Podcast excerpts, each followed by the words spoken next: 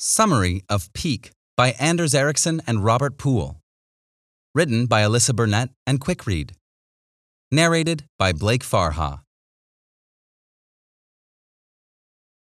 Introduction We've all been there. That moment when we watch gifted kids like Gabby Douglas win Olympic gold medals at the age of 16, or read news stories about kids like Michael Kearney, who graduated college with a BA in anthropology at the age of 10. We look at these stories and feel almost instantly deflated, and we might say things like, When I was 10, my biggest accomplishment was microwaving a frozen dinner. As a result, we might occasionally find ourselves lost in a moment of self pity, as we wonder why some people appear to be more special than others. We might feel despondent or ordinary. But what if I told you that talents aren't always innate? What if you could simply develop the skills you want to have? What if you could unlock the potential that you always imagined to be off limits? The authors believe that you absolutely can. So, over the course of this summary, we're going to explore the science behind our talents and learn how you can train your brain to reach your peak potential. Chapter 1 How to Develop Special Kids. If we consider the examples we used in the introduction, Olympic gymnast Gabby Douglas, and child prodigy Michael Kearney, you'll notice that each of these people has a thing, or an area in which you can say that they have special talents. Gabby, of course, is especially gifted in gymnastics, while Michael is incredibly intelligent and proficient in academic study. Because of their incredible accomplishments and their young age, our first assumption is that they must have been born with exceptional talents. But the authors argue that that's not necessarily the case. In fact, according to their research, anyone can develop new skills and discover a knack for them if they simply practice hard enough, especially at a young age. To prove this, the author cites the example of a seven year old kid who shocked the world. His name was Wolfgang Amadeus Mozart, and he was so musically talented that, at an age when most kids are learning to tie their shoes by themselves, he was the solo headline act of his very own European concert tour in 1763. Mozart was remarkable, of course, because of his ability to play the piano, but also because he possessed absolute or perfect pitch, the ability to identify any note played on any instrument at any time. The author remarks that, at the time, this talent was considered so incredibly rare that only one in every 10,000 people was said to possess the ability. You can guess the result.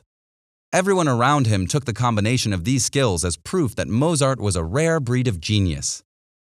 But according to the authors, perfect pitch isn't necessarily an innate ability. While it's true that there are some people who are born with the rare ability and who never have to work to develop it, current research demonstrates that it is in fact possible to acquire this skill. To prove it, Ericsson examines the 2014 case study of a class of children in Tokyo. In the context of this study, Japanese psychologist Sakakibara assembled 24 children between the ages of 2 to 6 and taught them to identify the 14 different chords on a piano. Sakakibara worked with the children multiple times a day over a period of several months, teaching them in accordance with the Suzuki piano method. At the end of the experiment, Sakakibara was able to proudly report that each of the children could identify every note of the piano when they heard it. As a result, it could be said that the children had been taught perfect pitch. Although this is hardly the same as being able to identify any note from any instrument without even having heard it before, this experiment is an example of how some talents can be acquired with enough diligence and practice. It therefore stands to reason that if you put sufficient time and effort towards acquiring a certain skill, you could also learn to acquire a type of perfect pitch, even if you're not necessarily Mozart. So, while the author isn't trying to say that Mozart wasn't talented, or that some people aren't predisposed to be good at a certain thing, he is trying to say that it's possible to develop new skills if you work at them hard enough. And according to the author, our ability to acquire new talents is entirely based on our brain's performance and their relationship with repetition through practice. We'll take a closer look at how this works in the next chapter. Chapter 2 You can literally make your brain bigger. There are more than 25,000 streets in London, and London taxi drivers have memorized them all. If that sounds like an almost superhuman feat, you're right. And yes, it's both possible and true for every single London cabbie operating today. In fact, If you were to go to London right now and tell a taxi driver, take me from Piccadilly Circus to Paddington Station, they could get you there without once looking at a map. So, how do they do it? And how come you haven't memorized every single street in your city? Well, it all has to do with the brain's ability to adapt. Because London taxi drivers are required to complete a readiness test certifying that they had memorized all the streets, they've basically been giving their brains a workout. As is the case with any muscle, when you strengthen it over a prolonged period of weightlifting, it's going to get bigger. And that's exactly what happened with our London cabbies. In fact, a neuroscientist named Eleanor Maguire decided to test this theory through a study conducted with the University College London. By contrasting the brains of London taxi drivers with those of average people in other professions, she found that cabbies have larger, more developed hippocampi than other people. As you've probably already guessed, the hippocampus is the part of the brain that helps you memorize new information, process your awareness of spaces and places, and navigate directions. But taxi drivers aren't just a special breed of people with unusually large hippocampi. Maguire discovered this by expanding her study to encompass an analysis of people who were training to become taxi drivers. That is, average Joes who hadn't been taxi drivers all their lives, and contrasting them with her earlier control group of other people who aren't taxi drivers. When she conducted this portion of her study, she found that the brain scans were almost identical. The budding taxi drivers didn't have larger hippocampi at all. But when she examined that same sample of new taxi drivers four years later, after they had completed their training and started working in London, she found that their hippocampi matched that of her original sample of drivers and was significantly larger than those of the control group. This proved her theory that your hippocampus can grow and develop with intensive training. So, what's the point of this study and what can we take away from it? The author asserts that this example is significant because, just like the story of the children in Tokyo, it illustrates that our brains are basically plastic. They can be molded and shaped if we train them, and that training can help us to achieve incredible things. It also proves that seemingly rare abilities aren't always the result of talent alone, as we often assume. Instead, they can often be achieved by deliberate and intensive training for your brain. Chapter 3 The Relationship Between Training and Talent. So, now that we've taken a look at the things your brain can accomplish with careful training, let's consider how that works in practical application. Because while examples about perfect pitch and memorizing 25,000 streets are interesting, they're probably not the talents we're all hoping to develop. So, what about more mainstream abilities like excelling at performing arts? This example is probably relevant to everyone because even if we can't carry a tune in a suitcase, pretty much everyone has dreamed of being a superstar or seeing ourselves on the big screen. However, we typically assume that the realm of movie stars and singing sensations is exclusively inhabited by those who possess significant talent. But the author posits that talent isn't always the only factor. As we've mentioned earlier, it's true that some people possess natural abilities for certain things. But talent only gets you so far. The rest of your success is determined by your discipline, hard work, and determination. And funnily enough, those are the same habits that are required for developing new skills.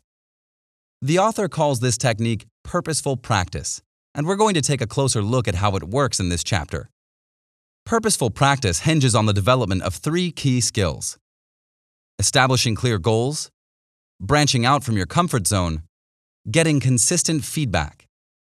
So, if you want to develop your skills as a singer, actor, or musician, these are the core training techniques you want to keep in mind. That's because it's not enough to say, I want to be the next Taylor Swift.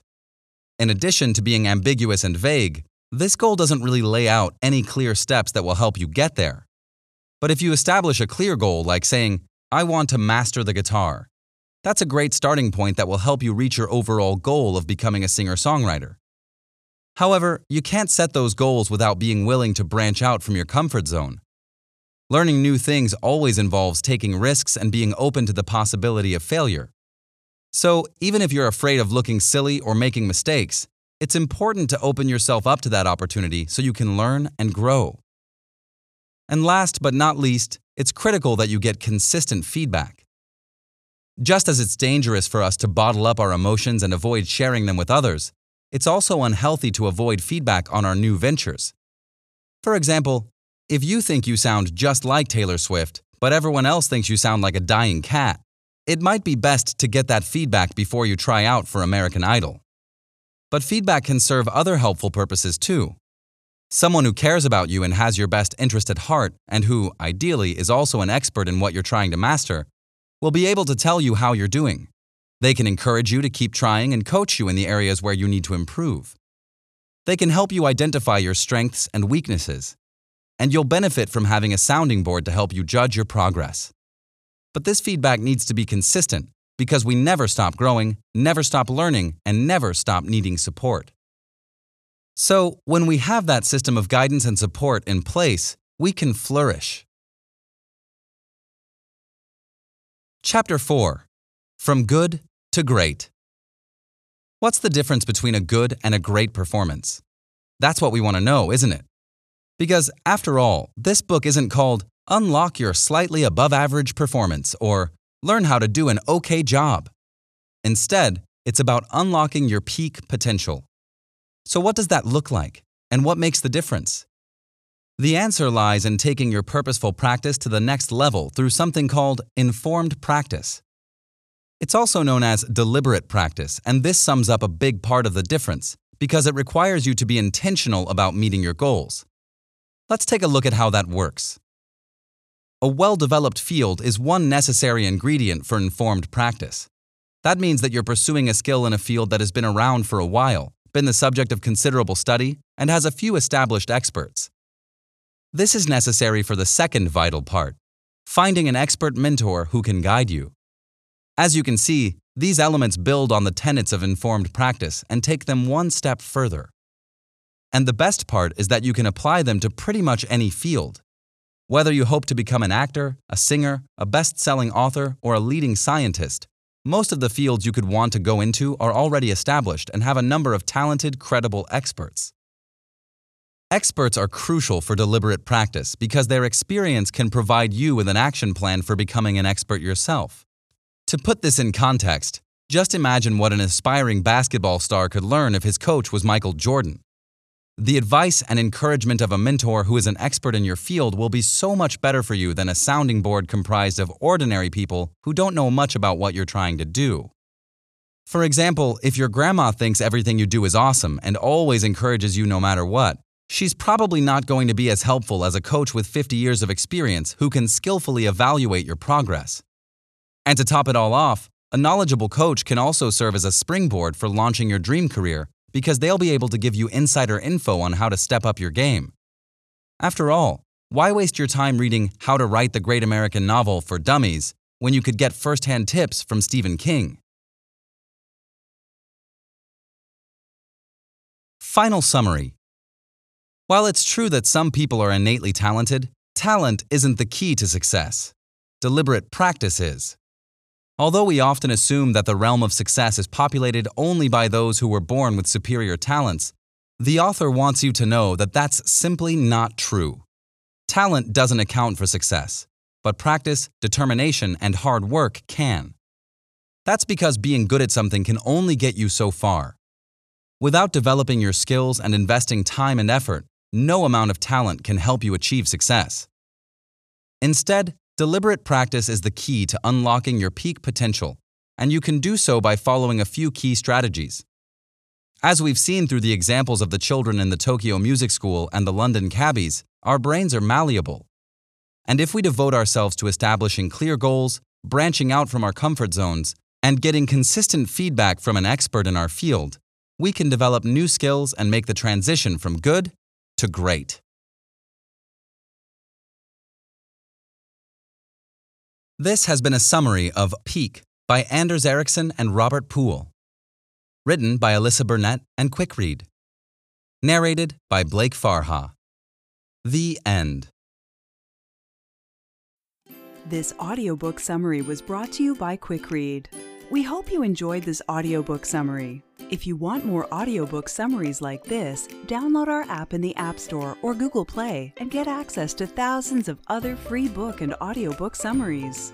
Listen to them while working out or commuting to work and get the key insights of books in minutes instead of hours. Go to quickread.com/app and download our app for free today.